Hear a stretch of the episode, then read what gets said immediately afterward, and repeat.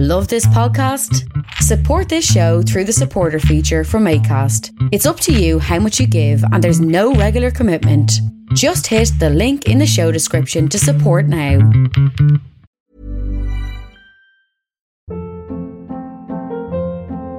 Hold up. What was that? Boring. No flavor. That was as bad as those leftovers you ate all week. Keke Palmer here. And it's time to say hello to something fresh and guilt-free. HelloFresh. Jazz up dinner with pecan-crusted chicken or garlic butter shrimp scampi. Now that's music to my mouth. HelloFresh. Let's get this dinner party started. Discover all the delicious possibilities at HelloFresh.com. Hey, it's Ryan Reynolds, and I'm here with Keith, co-star of my upcoming film, If, only in theaters May 17th. Do you want to tell people the big news? All right, I'll do it. Sign up now and you'll get unlimited for $15 a month and 6 months of Paramount Plus Essential Plan on us. MintMobile.com/switch. Upfront payment of $45 equivalent to $15 per month. Unlimited over 40 gigabytes per month. Face lower speeds. Videos at 480p. Active Mint customers by 531.24 get 6 months of Paramount Plus Essential Plan. Auto renews after 6 months. Offer ends May 31st, 2024. Separate Paramount Plus registration required. Terms and conditions apply if rated PG.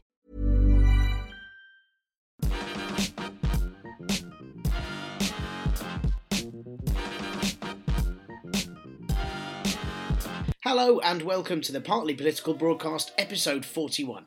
I'm Tiernan Duyeb, and I don't know about you, but I love this magical time of year where if you listen, just listen, look, there it is, the cry of hundreds and hundreds of idiots complaining that due to political correctness that they can't say Christmas anymore, even though they just said it, immediately proving their point wrong. Nothing makes me happier than the sound of hundreds of British nationalists complaining that multiculturalism has stopped them celebrating the birth of a Jewish preacher in the Middle East. Well, I thought nothing made me happier than that, but it turns out it makes me extremely pleased seeing that Zac Goldsmith, who looks like a cross between El Dorado the soap opera and a hush puppy, is having a worse 2016 than most other people. Yes, as a protest against the government's plans to allow a third runway at Heathrow, Goldsmith stood down as a Tory MP, triggering a by-election in Richmond Park so that he could stand as an independent MP instead. And it seemed local voters thought his move was so brave, they honoured it by seizing the chance to vote for someone else. Yeah, there is no better way to protest against the third runway at Heathrow than by making sure your by-election plans also never take off. It's almost as if everyone remembers that Zac Goldsmith ran a hugely racist campaign to be Mayor of London a few months ago, or how his pro-Brexit views meant that he didn't really represent the mostly pro-Remain views of his constituents, or how it's impossible to have sympathy about making a racist unemployed when he comes from a family of billionaires and married into another family of billionaires. Zac Goldsmith was the political version of that village idiot no one liked, who thinks they can fight the monster that's terrorising everyone, and then when they die trying, everyone just cheers and thinks, great, now we can get the monster hunter in that we wanted to in the first place. Albeit, obviously, a really boring monster hunter. Goldsmith lost his majority of 23,000 votes by 2,000 votes to a Liberal Democrat, Sarah Olney. Yes, the party so centre and nothingy that a canary couldn't smell them are now back from the dead like the world's most tedious zombies. Not so much searching for brains, just attention and a disenfranchised voting public that have realised a zero is greater than a lolloping fop who thinks you can pick which protest songs you play on a dog whistle. Other things that have greatly cheered me up this past week include Lord Freud, Minister in the Department of Work and Pensions, and villain from A Dickensian Story, who has finally realised he's not fit for work. Maybe Lord Freud resigned due to a sudden realisation that years of inflicting the bedroom tax, aka the overcrowding rat experiment, but for people, was a truly cruel policy, or perhaps he just resigned because he wanted to spend more time exploring all the rooms in his 8-bedroom country mansion or his 1.9 million London home. I guess if you are that much of a shit, you need that many rooms to do evil maniacal laughing in, right? I also enjoyed former Conservative MP and constantly scared pet Nicky Morgan criticising Theresa May's £995 leather trousers that she wore for a newspaper photo shoot. While I think it's archaic to comment on our female Prime Minister's attire in the way that no one would ever have commented on with a male Prime Minister, it's not a great idea to flaunt trousers that are more than some people's monthly salaries and then pretend you're in touch with those very same people. Also, wearing expensive leather trousers does actually say that you will take bull from people who charge enough for it. And it's even stranger to spend £1,000 on a hide when she's always told people that if they don't have one of those, they have nothing to fear. So what is she so afraid of? And lastly, I was very, very pleased that Austria opted against voting for the far-right neo-Nazi Norbert Hofer as president and instead went for former green head Alexander van der Bellen. Well, I don't mean he had a green head, though that would really be a rejection of Hofer's Nazi party. No, I mean van der Bellen is an independent environmentalist, so essentially Austria voted for air and rain rather than Aryan. For less fumes rather than Ein Führer, and instead of nationalism, they want zero emissions. You get what I mean. But more on all of that a little bit later on. Thank you for listening to what is now the 41st week of Partly Political broadcast this year. How on earth have I done that? There's barely been anything to talk about, right? Well, guys, let's be honest, I couldn't have done it without you. Well, actually, I could have done, but it'd be really, really pointless. Though when's that ever stopped anyone from putting things online before? You're welcome, the internet. Partly Political broadcast is now on 50 iTunes reviews, which is absolutely amazing, so thank you to all of you who've done that. It's very, very much appreciated. However, there is, of course, still room for more reviews. I mean, I assume there is still room for more reviews. I don't really know how Apple works. I'm not its dad. I mean, why not try and give this show so many reviews that it crashes iTunes? How brilliant would that be? You could just type all the reviews as, this is for all the low-wage Chinese workers, and then when it all collapses and you can't hear this show anymore, we could all spend time ruminating on the best ways to protest while still keeping privileged things that we like. God, it's really hard, isn't it? Anyway, so please review this show, and thanks tons to Mad Cyclist, whoever that is, who pledged on the Patreon this week. If you want to sponsor this show too, you can also do it at patreon.com/parpolbro, and I'm going to be popping up the first bonus thing on there later this week, so get on the case quickly. Also, I asked on the Facebook group about what you'd like the last podcast of this year to be, because I thought, well, there's tons of roundups that are going to happen, and I thought maybe it'd be more interesting if I did a podcast, say, on the few good things that have actually happened in 2016. Or, you know, I could just sum up the entire year by screaming into a bin for 45 minutes. I mean, what would you prefer to listen to? Let me know.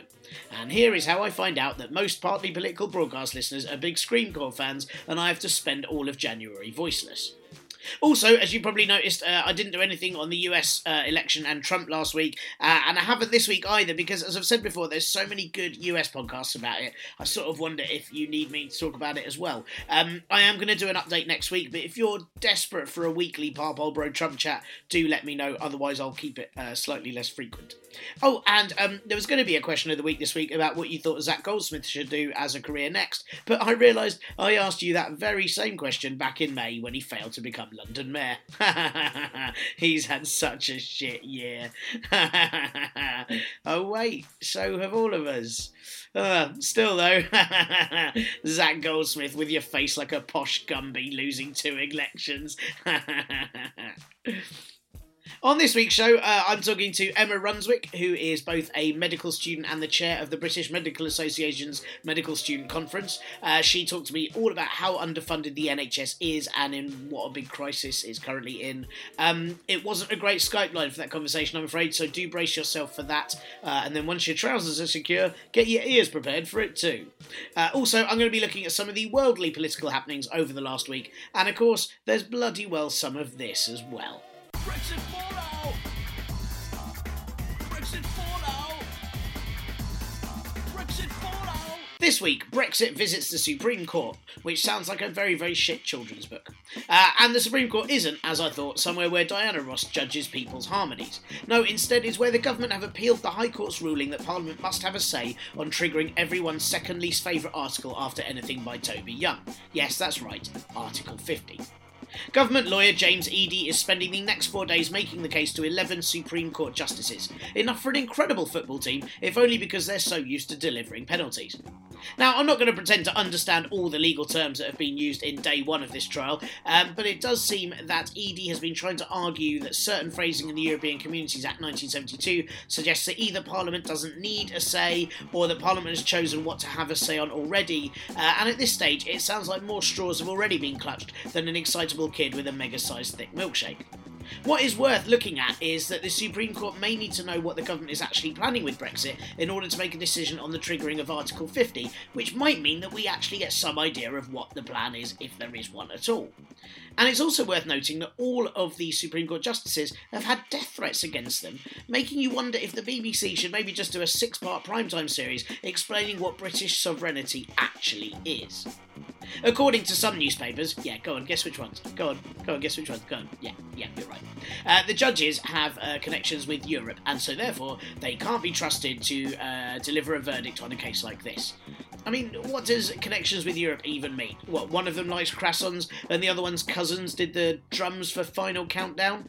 It's still very bizarre that the government are even pretending that British law is frustrating the will of the people. I didn't know that many British people were desperate to break the law, unless of course it's speeding through an average speed camera route on an empty motorway at night, because let's face it, that is just bullshit. Equally worth noting is that Justice Secretary Liz Truss is nowhere to be seen through any of this. If, as former Prime Minister Benjamin Disraeli once said, justice is truth in action, then maybe Liz Truss just thinks she doesn't have to drop any realism bombs if she's completely and utterly inactive. I'll do a more in-depth look on the hearing next week. Outside of the court, Brexit Secretary and tired cloud David Davis made the sort of suggestion that makes you realise most conspiracy theories about government plots have to be absolute bollocks, because evidence shows that it's generally just a surprise that most of them aren't constantly walking into glass walls thinking there's nothing there. Davis's idea was that we could leave the single market, right, get this, and then Britain could pay into the EU budget for access to the single market. Yeah, nice one, mate. You know what we could have done to get the same result, but much, much cheaper? Yeah, that's right. Stay in the EU. Ah. How about, David Davis, you remove yourself from Parliament, but then pay money into Parliament to be part of it, but with much, much less of a say. I think we'd all like that. However, David Davis saying that ridiculous idea, did actually cause a surge in the pound again. So maybe if David Davis suggests soon that we could maybe get rid of free movement but then pay some money to keep free movement, we could all be back on track and vow as a nation just not to speak about the last year, and hopefully it will disappear. David Davies' own advisor, Raoul Ruparel, is pro-Brexit, but has said that Brexit will be a dead weight on the British economy. I'm sure that despite that sort of advice, David Davis will aim, rather than to avoid a sinking ship, just to sink the ship and then pay for some sort of access to a new ship while we're still under the water flailing around. Meanwhile, Labour leader and Bernard Cribbin's double, Jeremy Corbyn, says that Labour will not vote against triggering Article 50, but will aim to amend any bill in order to save single market access and workers' rights. But he's also refused to back the idea that Parliament should have a say on triggering Article 50 in the first place, meaning that Jeremy Corbyn is, I think, the answer to a very, very underwhelming riddle. I am not for Brexit, but I am for Brexit. I wish to control Article 50, but not to stop Article 50. I wish to stay in the single market, but also not. Who am I? What do you do when the National Health Service is sick? Well, it seems that according to the government, you treat it like that obscure relative who'd just be too much time and money to look after, so best for everyone if they just die. Health Secretary and shaved sloth Jeremy Hunt has criticised the head of NHS providers for calling for more money, saying that it's misjudged because I'm sure in Jeremy Hunt's head the NHS deal with all the cuts they keep getting by asking nurses to put a suture stitch over them and boom, fixed. But while the government have promised an increase in NHS funding of £10 billion until 2020, fact-checkers have proved that if you take inflation into account, spending will actually only increase by £4.5 billion. So if it is a cash injection the government are giving, they very much administered an underdose. Hunt was quoted as saying that the NHS makes us proud to be British, and I guess, yes, there really is nothing more British than somehow having smug pride in something failing because we neglected to look after it. So this week I spoke to Emma Runswick. Emma is a medical student in Salford and chair of the British Medical Association's Medical Student Conference. Though she did tell me to say that she spoke to me in a personal capacity and also to mention that she's a Labour member, which you'll probably be able to guess as, you know, she actually gives a shit about the NHS. I saw Emma speak on a panel at the QED conference back in October about post-truth politics, and she was so very knowledgeable about the current state of her health service that I wanted to get her on the show for ages. But before the interview, I'm afraid that this jingle sadly needs to make a return.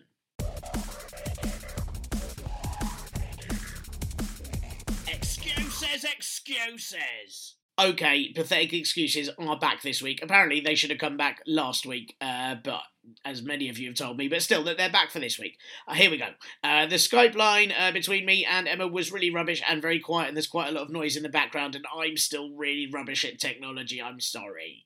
The ever wonderful Mark Struthers, who is an absolute hero, has been a complete gem in enhancing what he can, but if you're listening to this on public transport, Emma may sound very quiet.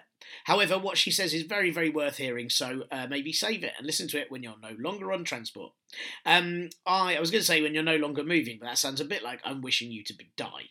I started by asking Emma about her training, as I have absolutely no idea how you learn to do a real important job like being a doctor or a nurse, and then we get into the politics stuff, so stick with it. Here's Emma. So, hi Emma, you're a medical student, and how long have you been training as a medical student for? So I'm in my third year of medicine. That happens to be my fourth year of university because I did a psychology degree in the middle of my training. Right. But that means that I am currently doing clinical work in hospital placements. Right, okay, so you did a degree in the middle of your medical training, so you've done 4 years of medical training and 3 years of degree as well? No. No. I 2 years of medicine and then a year of psychology. And the way it was called an intercalated degree, and you do sufficient work in that subject to gain a degree in that subject. And then you come back into medicine. Huge numbers of medical students do that, either at the SC level or at master's level. And I did some research in behaviour change, how we can train healthcare professionals to talk about behaviour change with patients, which is a particular interest of mine, before I came back into medicine. Right, and how does the sort of pathway into, I'm assuming this is to go towards being a doctor or to go towards working in a specific area, how does it work? So all medical students will do 4, 5 or 6 years of medical school. So the 4-year courses are for graduates, the 5-year courses are normal, and then some medical schools have 6-year courses. When you graduate, you do 2 years of the foundation programme, so you are now a qualified doctor and working in hospitals and being paid, but you rotate through different specialties to experience different things and to gain a wider range of experience and meet competencies that we expect to see from all doctors. You then apply to further training programmes, so that might be a core medical or core surgical training programme. It could be a run-through training programme, such as in obstetrics and gynaecology. And there are lots of other pathways, but that normally takes 6 years, sometimes more, to train to be a specialist. Yeah, it's a lot of work, isn't it? There's huge admiration for yourself and anyone taking it up, because it's quite a course to take on, isn't it? To know that you've got to dedicate that much of your life to it, I think. But you spend quite a lot of time. So you said you're currently doing training in hospitals, yeah, placements. So you're on the wards already, and I mean, what I wanted to ask you about is there's been a lot of criticism about the NHS wanting more funding. Jeremy Hunt this week has sort of said that the NHS, the people that have been asking for it are ridiculous, and Philip Hammond's not offered any more funding in the autumn statement. I mean, from your placements alone and people you're talking to, does it feel like the NHS has got enough money? No, it doesn't. The NHS definitely hasn't got enough funding. And there are a couple of factors in that. One is about how much absolute funding we have, and one is about where that funding goes. So the NHS is remarkably efficient in comparison to other healthcare systems.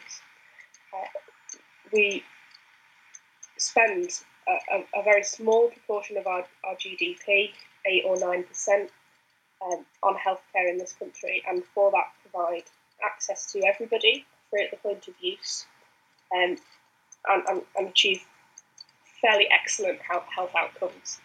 And the Commonwealth Group did some research in 2013, I think was the last report they did, and marked us to be the best healthcare system in the world. Wow. Unfortunately, as the funding is frozen, and there tend not to be any cuts as such, but as the funding is frozen and demand rises about 4% each year, we are beginning to struggle a lot. And since we've had the Nicholson Challenge, which was a efficiency savings that the NHS had to find of £20 billion, and Simon Stevens' plan, which again asked us to achieve efficiency savings, we're now beginning to very struggle an awful lot with staff budgets, in particular, and hospitals are beginning to try and reduce the number of staff, close beds, wards, services sometimes, on sustainability and transformation plans, which are essentially about ensuring that every area has a balanced budget, are going to see some hospitals close completely, because we do not have the funding to keep them open. And in some places, because we do not have the staff to keep them open. So, yeah.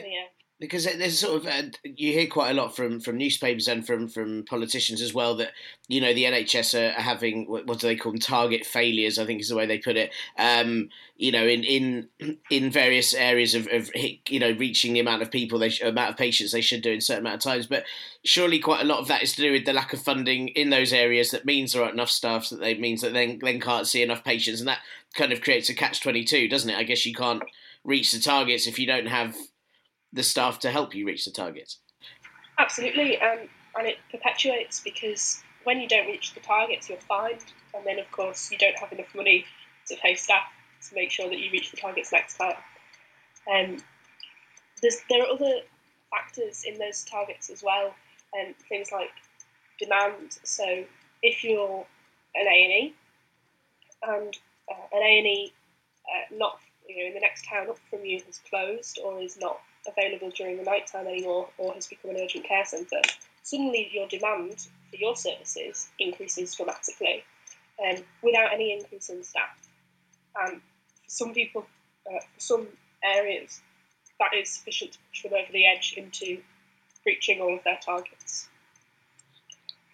So there's a mixture of factors, some of which are about funding, some of which are about staff, which of course is inherently related to funding, and some of which is about demand, and particularly the closures, or inavailability of other hospitals. We tend to struggle a lot at the moment at throughput in the hospitals. Right. So if you can't discharge people from the wards, particularly into social care, which has been completely decimated. So you can't discharge them into a nursing home or a respite home or back to their families, because there isn't sufficient care in place for them to go home. And that means you can't admit people into the beds that those people are in. So you can't admit people from A&E or the medical assessment unit, or for planned surgery. And that means that you can't then bring people in at the other end at A&E, which leads to, you know, the pictures that you might well have seen of ambulance crews waiting to hand over patients in the absolute emergency department. That's ridiculous. So it's underfunding across the board that is then causing a huge backlog. That's really horrible, because I think there was a tweet going around last night, not that you should ever get your news from Twitter, but that was saying that there were no intensive therapy unit beds left for children across the country, which is so terrifying. It is, it's absolutely terrifying, but it's what happens when you cut beds, and it's really unfortunate, but it's not just intensive care beds that have gone, but the step down beds, so you can't pass people on, and that means that when the winter pressures come and the spike comes with bronchitis and other winter diseases, that you really struggle, And I know that the paediatric doctors in London last night were having to admit to private hospitals, and that some places were discussing whether we would have to fly British children to hospitals in France or Ireland, if we were really desperate, because if you've not got a bed for them here, they still need the care. So yes, it is absolutely terrifying, and there are lots of different departments in the NHS which are on their knees, and mental health especially. That's an ongoing problem where we regularly send children, hundreds of miles away to access a bed in mental health services, particularly children, but also adults.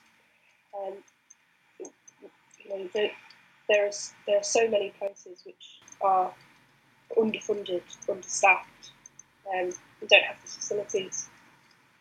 That's really, really depressing. I mean, I was just go back to you're saying that some doctors last night, for example, would have to admit children to private hospitals. How does that work? Do the private hospitals then charge the NHS? Yes, and they charge far more than it costs to put them in an NHS bed. Right, so that's the whole thing, is just then costing even more and then causing the NHS to be even more it's a horrible slippery slope. And how much of a threat is the further privatisation of the NHS? Because I've read a lot in the last few weeks about even more contracts being handed out to Virgin Care. I think one was for £700 million in the Bath and North Somerset area. Is this, how damaging is this to the NHS that this is happening? I think it's extremely damaging to the NHS, and this is this kind of links into the point I was making about where the funding is spent, because the process of privatisation and then privatisation itself, companies running NHS services, are both, in my view, inherently wasteful. The tendering process that enables private companies to bid for services is a waste of clinicians' time and therefore money. We have to put together details of what that job involves, and allow people to show how they might be able to provide that service, including NHS services who already provide those services have to say, oh, well, we can do this job. And often that diverts the time of clinicians who really should be still performing the service. We then often hire accountants or consultancy companies and so on to run that process for us. Again, we have to pay those organisations money. And then at the end, if a private company wins the contract, then the money that we pay the private company, some of that is siphoned off as profit. Right. Because they have to make money, they're a private company. So they make their bid for how much they need to be paid to provide a service, and then some of it disappears into the pockets of whoever owns the company. And the cost implication of this is absolutely massive. So in 1991, the percentage of the NHS budget which was spent on administration was about 5%. Now, there's always going to be some admin cost in the NHS. Sure. We need to organise our services. Bureaucracy is there to make sure things run smoothly. But now we're approaching 14%. 14% of the NHS budget spent on these kinds of transaction costs, which are completely avoidable. That would be completely avoided if we did not have an internal market, or indeed an external market that private companies could bid into. And the extent of the private finance initiatives, those schemes where we have asked for private investment into new hospitals and facilities so that capital expenditure is kept off public sector borrowing balance sheets it has actually meant that we are paying back billions and billions of pounds that private companies never put into these hospitals. And it is completely obscene, the amount of money that is being siphoned from the NHS as a subsidy to the private sector. I mean, because I don't think people realise that. So, you know, I mean, you mentioned sort of the private finance...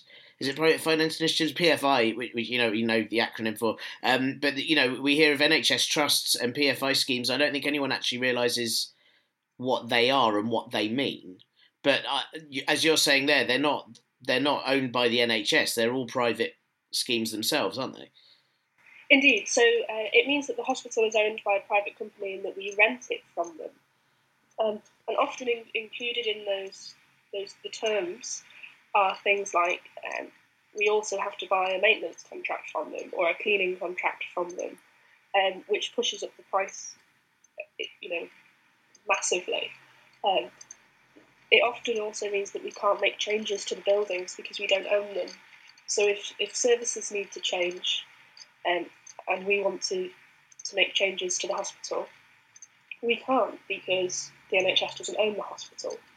So it's got service delivery implications as well as cost implications, though the cost implications are obviously absolutely massive. You know, this is a form of guaranteed profit for building companies and often the banks and so on who've bought the schemes from the original builders. I mean, we're in a surreal situation where many hospitals are still paying the Royal Bank of Scotland for PFI schemes, despite the fact that the British... Hey, it's Ryan Reynolds, and I'm here with Keith, co-star of my upcoming film, If, only in theaters May 17th. Do you want to tell people the big news? All right, I'll do it. Sign up now and you'll get unlimited for $15 a month and 6 months of Paramount Plus Essential Plan on us. Mintmobile.com/switch. Upfront payment of $45 equivalent to $15 per month. Unlimited over 40 gigabytes per month. Face lower speeds. Videos at 480p. Active Mint customers by 531.24 get 6 months of Paramount Plus Essential Plan. Auto renews after 6 months. Offer ends May 31st, 2024. Separate Paramount Plus registration required. Terms and conditions apply if rated PG. Wow. Nice. Yeah. What you're hearing are the sounds of people everywhere putting on Bombas socks, underwear, and T-shirts made from absurdly soft materials that feel like plush clouds. Yeah, that plush. And the best part? For every item you purchase, Bombas donates another to someone facing homelessness. Bombas, big comfort for everyone. Go to bombas.com/ACAST and use code ACAST for 20% off your first purchase. That's bombas.com/ACAST, code ACAST. Ever catch yourself eating the same flavorless dinner 3 days in a row? Dreaming of something better? Well, HelloFresh is your guilt-free dream come true, baby. It's me, Keke Palmer. Let's wake up those taste buds with hot, juicy pecan-crusted chicken or garlic butter shrimp scampi. HelloFresh. Stop dreaming of all the delicious possibilities and dig in at HelloFresh.com. Let's get this dinner party started.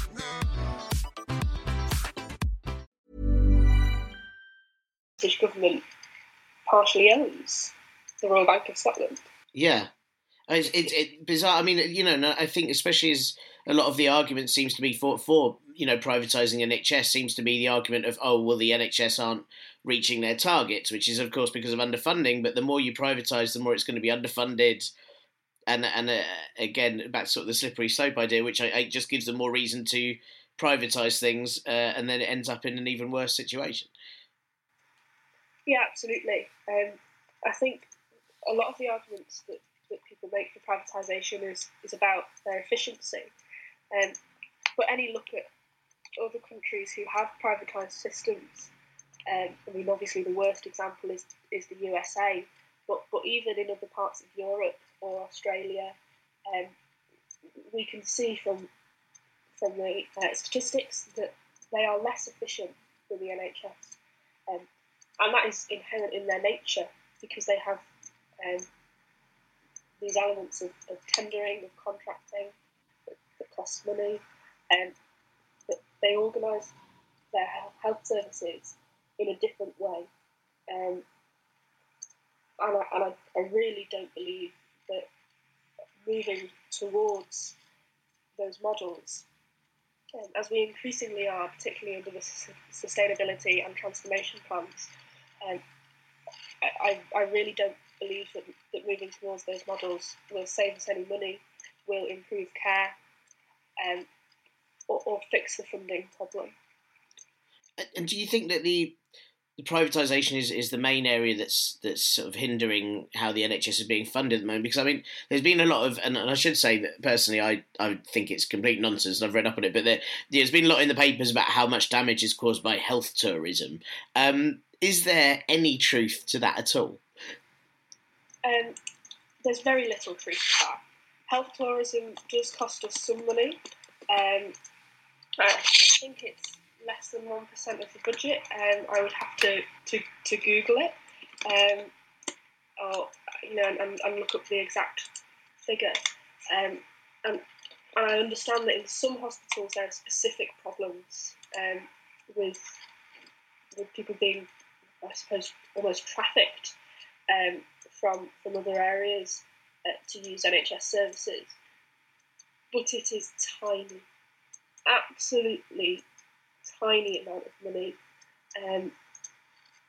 especially in comparison to the costs, for example, of the market or of privatisation, or of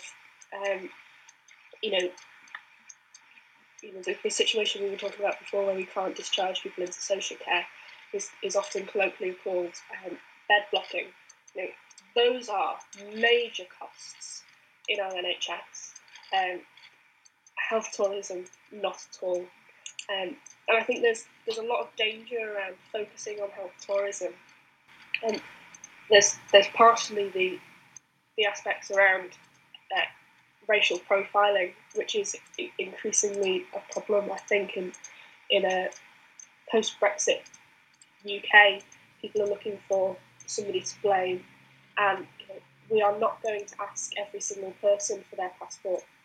We are going to ask people who sound a bit foreign, who are black or brown, who have foreign-sounding names and so on. I think that's really dangerous, and I think doctors will probably, in lots of cases, refuse to do that because it has such a massive impact on the doctor-patient relationship. Yeah, no, I totally. I mean, it, to me personally, as I said, it sounds like a ridiculous and really offensive idea. But I mean, there's also, I presume you're saying that admin costs of the NHS have gone up considerably. Surely, having to check everyone's passports would increase admin costs even more. Having to chase countries for payments and things like that would increase even more. Well, yeah. So we already do reclaim costs from people who have used NHS services whilst here on holiday or other reasons, and other countries do the same for us. So under the European health insurance card system, if you go to Spain or Germany or any other country and you have to use their health service, you don't pay any money. The government in that country will claim it from the UK. We do the same to other countries. We have agreements with some non-EU countries as well, and that is an admin cost, but it is an admin cost that we should use, that we should have because of the contributory principle. Unfortunately, if we're going to start enforcing regular identity checks, essentially, we have a couple of risks. One, that the cost of doing that will far outstrip the benefit, and two, that we will get into a situation where people do not want to come to hospital when they need to because they do not have the correct identity papers. So that will include poor British people who don't have passports. It will include foreigners. It will include some people, hardly any people, but some people who are here illegally or who are asylum seekers and so on. But we want those people to seek help because if they don't seek help, they become a public health risk. You know, so if somebody has come back from visiting their family in Zambia and they live in the UK normally, they panic because they know that their identity check is going to be difficult, and they have a series of infectious diseases symptoms, but they don't want to come to hospital. Then all of a sudden you've got a person who's untreated in the community with an infectious disease. And I think when politicians talk about these people in a way that is very populist, they forget that these people are ill. And we'll be back with Emma in a minute, but first, a brand new section, because politics have actually been happening in places other than the UK this week. I know, right? So, introducing... Hardly Global Broadcast. With big global events happening in Austria, Italy and New Zealand this week, I thought it would be handy to have a super quick guide as to what any of them are all about, because while we in the UK expect everyone to know all our business and dance to our often awful tunes, other countries selfishly keep getting ignored by UK media and won't speak in English all the time, so how the hell are we meant to know what any of it means? Well, fear not, because I will be your Marco Polo, your Ferdinand Armageddon, and your Christopher Columbus, as I explain how things are rubbish in other countries as well. Austria! First up, as I mentioned before, is Austria, or as I like to call it, a Great Germany tribute act with extra mountains. Alexander van der Bellen is now Austria's new president, which is, all in all, a largely ceremonial role operating under instruction from the Austrian Chancellor and Parliament, even though they formally do have the power to dissolve the National Council at will, which is sort of their House of Commons. Being able to dissolve the National Council at will mainly makes me wonder how big is the glass of water you'd need for that. So while the Austrian president isn't hugely important for the politics of the country, the fact that the candidates from the main parties, the Social Democrats and the Austrian People's Party, got knocked out really early on in the presidential elections, that left just the far-right Freedom Party and independent but also sort of green candidate van der Bellen, and that says an awful lot about how the public might vote in the 2018 general election. As I said on a previous podcast during the first round of the presidential elections, the candidate who failed to win, Norbert Hofer from the Freedom Party, is basically a neo-Nazi with a new coat of paint. And yes, obviously he lost, and that means that everyone in the world, all on Twitter and Facebook, have made the joke that Austria is now the country that actually fights fascism, which is so very funny. But also, it's sadly not entirely true. While Alexander van der Bellen won with 53% of the votes, the fact that Hofer got 46.7% of the votes isn't really a great sign for the Western world's lurch to the far right. In fact, it's probably a small swastika-shaped sign, and the lurch very much looks like one that might happen on the Starship Enterprise in a way that makes you really worry about what the crew is going to encounter. Not only is Hofer anti-immigrant, but also anti-EU, and one of the Freedom Party members on Vienna City Council, Anton Madalik, is quoted as saying that Nigel Farage's appearance on Fox News saying that Hofer would hold an EU referendum in Austria if he won actually hindered Hofer's campaign. That's hilarious! Austria is actually very pro-EU, and Madalik has asked that Nigel Farage doesn't interfere in Austria's internal affairs ever again. Hilarious! Farage is appearing more and more like a school bully trying his best to join a biker gang or actual crime syndicate and being repeatedly told to fuck off by grown-ups.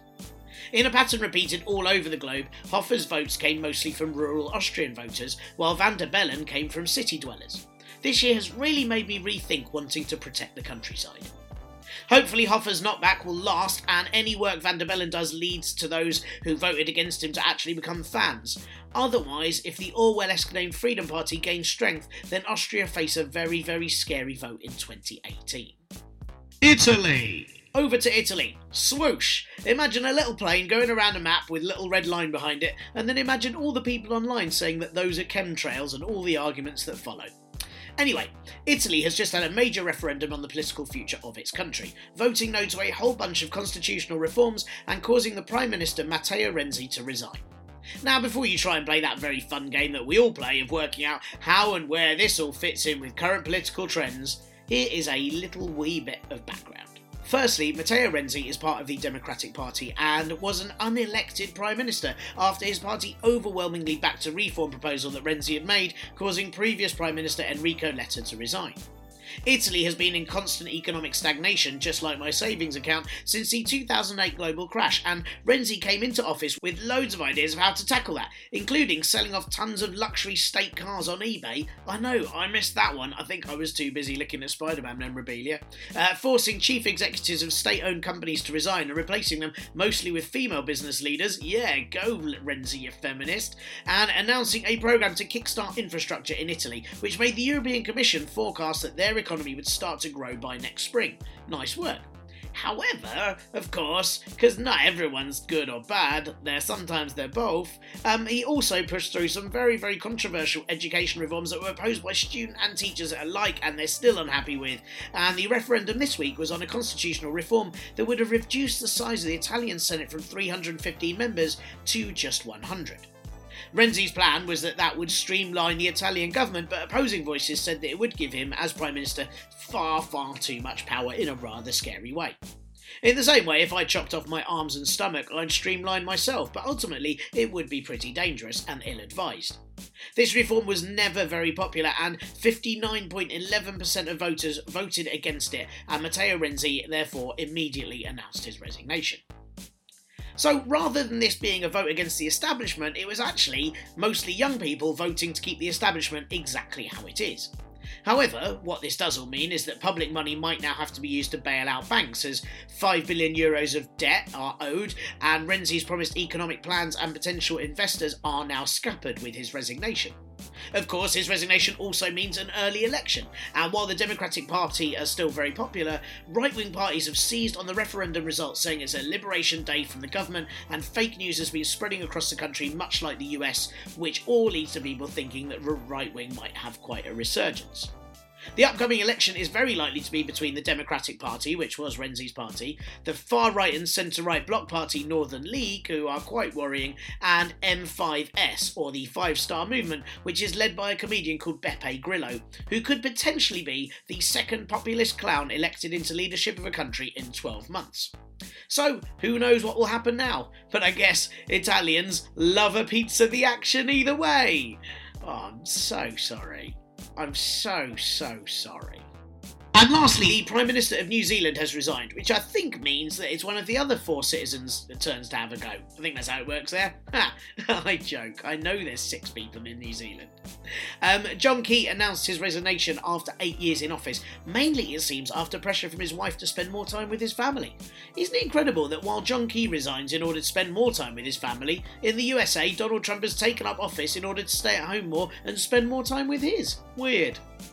John Key's leadership resulted in New Zealand having one of the fastest economic growths in the developing world over the last few years, but that has partly come as a result of New Zealanders working harder and much longer hours, which many are unhappy with, and increasingly rising property costs, causing a dangerous housing crisis. So if John was the key to New Zealand's growth, let's hope the next Prime Minister has the secret to making it work for everyone. Oh God, I'm so sorry. I'm so sorry. All I'm saying is that with 2 Prime Ministers resigning across the globe this week, one unelected, let's hope Theresa May is as on board with global political trends as she is with leather-trousered fashion ones, eh? Fingers crossed. More global news soon. And now, back to Emma. And just as you mentioned there, politicians sort of pushing the health tourism line, do you, I mean, I can sort of almost guess what your answer might be, but do you think politicians are standing up for the NHS enough? I mean, it's really, you know, as I said, there's constantly the narrative of NHS target failures, or that it's got enough funding, or that health tourism's a problem. Are there any politicians that are really spouting the correct line on the NHS? There are some politicians, very few, but some, who stick up for the NHS. Caroline Lucas and Margaret Greenwood, a Green Party and a Labour Party MP respectively, have both been responsible in this Parliament for putting forward the NHS bill, the NHS reinstatement bill, which aims to reverse the privatisation of the last decade or so. Margaret Greenwood in particular, before she was elected, was involved in NHS activism. And there are some others who have understanding and advocate for particular problems in the NHS, So Dr. Sarah Wollaston has been very involved, who's a Conservative MP, has been very involved in talking about the training opportunities for doctors and other staff and the problem of emigration. So increasingly, doctors and nurses and other healthcare professionals who find the NHS is becoming really a horrible place to work are moving to Australia and New Zealand and America and Canada and other countries. And we have a situation where health professionals who came here to work from other countries, or who came here to train and work from other countries, return to their home countries, wherever they are in the world, which is causing a staffing crisis. Sure, because you're sorry to interrupt there, but because I heard sort of reports that there are far fewer applications for medical students this year than there have been last year. I mean, as a current medical student yourself, do you feel like there must be a very low morale amongst medical students? Are you noticeably seeing that people aren't applying? Is that, you know, less people going for it? I think there is low morale. But I'm not sure that the applications and the morale are necessarily related in this case. There have always been more applicants than there are places. So we will have to go a long way before we don't fill the places at medical school. And I'm inclined to make a different connection than to morale. And that connection is to the removal of bursaries and the rising of fees. Sure. And I'm not entirely certain whether that's correlation or causation. But the reduction in applications has been happening for a couple of years now, in a way that the poor morale and the dreadful conditions and contract disputes and so on have not been in the news for as long as the numbers have been falling. Right, because does that mean then, because another thing that Jeremy Hunt proposed, I think it was last week, was that there were going to be new apprenticeships, especially so that, say, nurses could train to be doctors while on the job, which sounds like as if they haven't got enough work to do already. But is that actually a good incentive then? No, in my opinion. All nursing courses became degree level in 2012-2013, and that was an absolutely excellent move for nursing as a profession. Our nursing colleagues are extremely skilled and are a valuable profession in their own right. They do not need to learn to become doctors, though if they want to, they can come to medical school. They are different jobs. Being a doctor and being a nurse are different jobs that both have value. And if you want to, if I wanted to become a nurse, I would go and do a nursing degree, because I know that that's the best way to train to be a nurse. The removal of the NHS bursary for our nursing colleagues and other allied health professionals, and the move towards some kind of apprenticeship is, in my view, a move towards de-skilling nurses again, which is absolutely terrifying.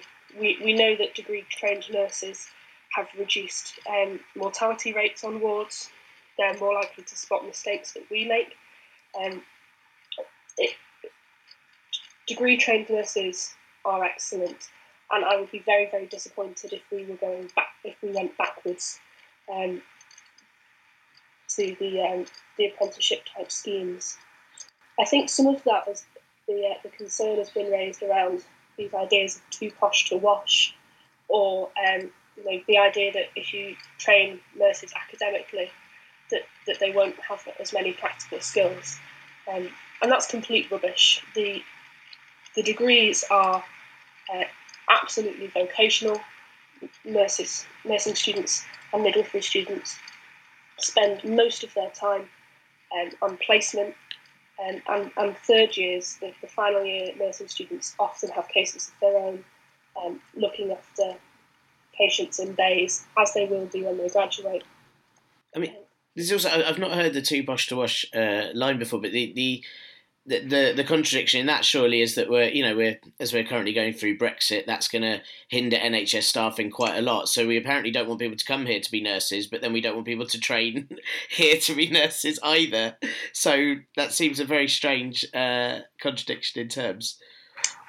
Yeah, I think the removal of the NHS bursary and the increase in medical student places are both touted as a way to increase medical and nursing staffing in the NHS, but you're quite right, the reduction in EU migrants coming here to do those jobs might well mean that there is no increase in staffing at all.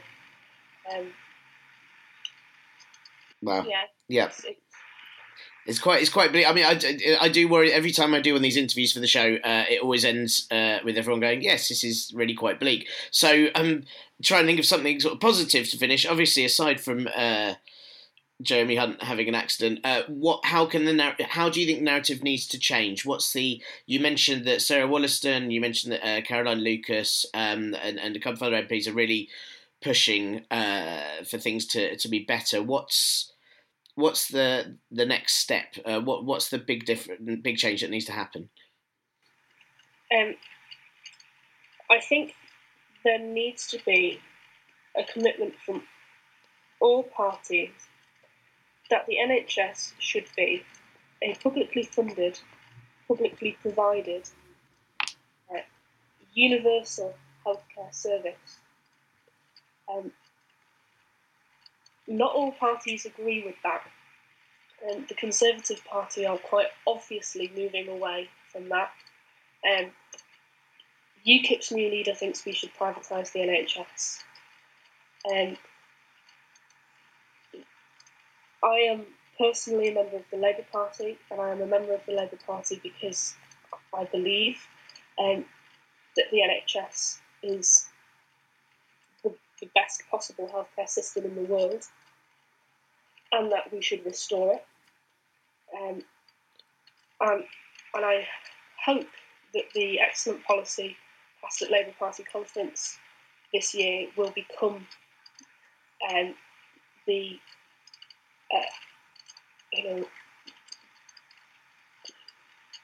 focus of discussion around what happens in the NHS. We need there to be far more awareness about what is happening in the NHS amongst the public, because so far, since the Health and Social Care Act of 2013, we have had stealthy privatisation, increasing underfunding and understaffing, and most people have not noticed. And the NHS has been running on the goodwill of staff. We just about keep it afloat, but eventually that is going to run out, and Jeremy Hunt is pushing us ever closer to the point where the goodwill of staff completely runs out. And some people are leaving, and some people are leaving the profession, and some people are leaving the country, and some people are just getting tired. And until we have a mass campaign around what we want our NHS to be, and the fact that we need our NHS to be publicly funded, publicly provided and universal, this is going to continue to get worse. And I'm hopeful that there will be a political will for that kind of campaign, and that's why I'm a member of the Labour Party, in order to try and make that happen. But really, it needs more than just NHS workers to get involved, but the users of NHS services as well.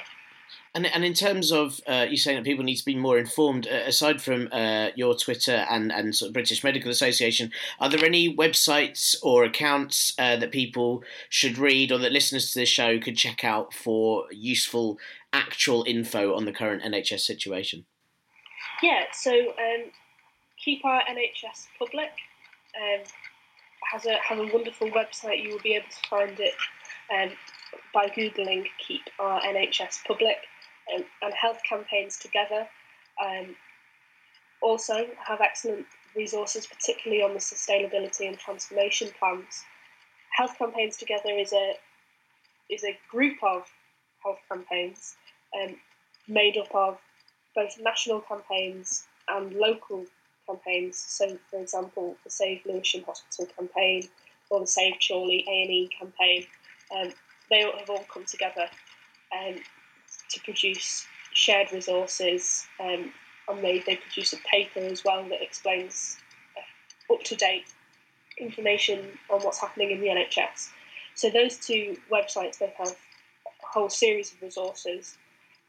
If you're on Twitter, you can follow other doctors like Clive Pedal or David Wrigley or Jackie Davis, all of whom tweet regularly about the situation in the NHS from a very political perspective, because they understand that most of our problems are political issues rather than healthcare issues. So those are good places to go for further information. And if you wanted to get involved in campaigning, you'd find your way to your local campaign through those places as well. The NHS is brilliant. The staff are incredibly hardworking, and the patients often make my day. And we can fight for our NHS to stay excellent. It is quite nice, I don't come home upset every day,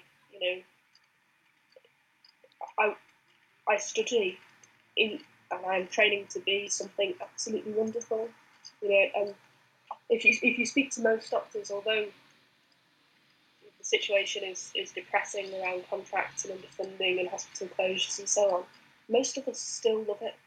It's a fulfilling job.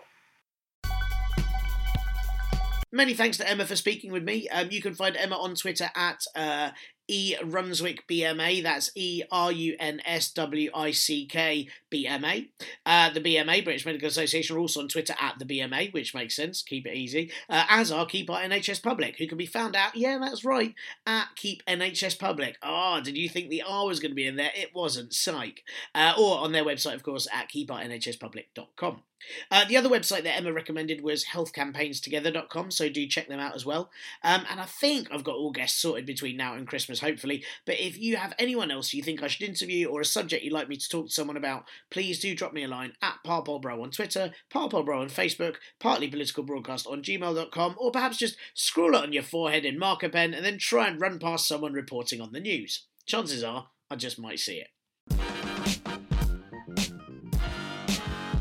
And that's all for this week's show. Thanks again for listening, or at least pretending to listen. And if you do enjoy the show, don't forget to recommend it to other people. Or maybe play it to them, perhaps. Or if you work in retail, just substitute it for all the shitty Christmas music you have to play and repeat every day for a month. Trust me, your colleagues and customers will be so pleased not to have to hear Wizard talking about how they wished it was Christmas every day, despite not understanding the devastating economic consequences of that they will listen to pretty much anything and feel happy about it. Don't forget to give us a review on iTunes, give me all of your money via patreon.com/parpolbro, and cheer yourself up regularly by thinking about Zac Goldsmith's sad, sad face like someone stretched a carp and gave it hair.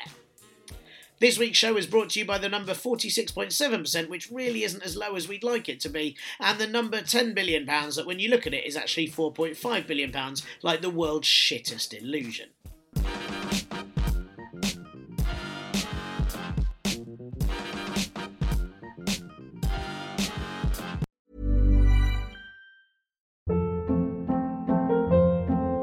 Hold up. What was that? Boring. No flavor. That was as bad as those leftovers you ate all week. Keke Palmer here, and it's time to say hello to something fresh and guilt-free. HelloFresh. Jazz up dinner with pecan-crusted chicken or garlic butter shrimp scampi. Now that's music to my mouth. HelloFresh. Let's get this dinner party started. Discover all the delicious possibilities at hellofresh.com.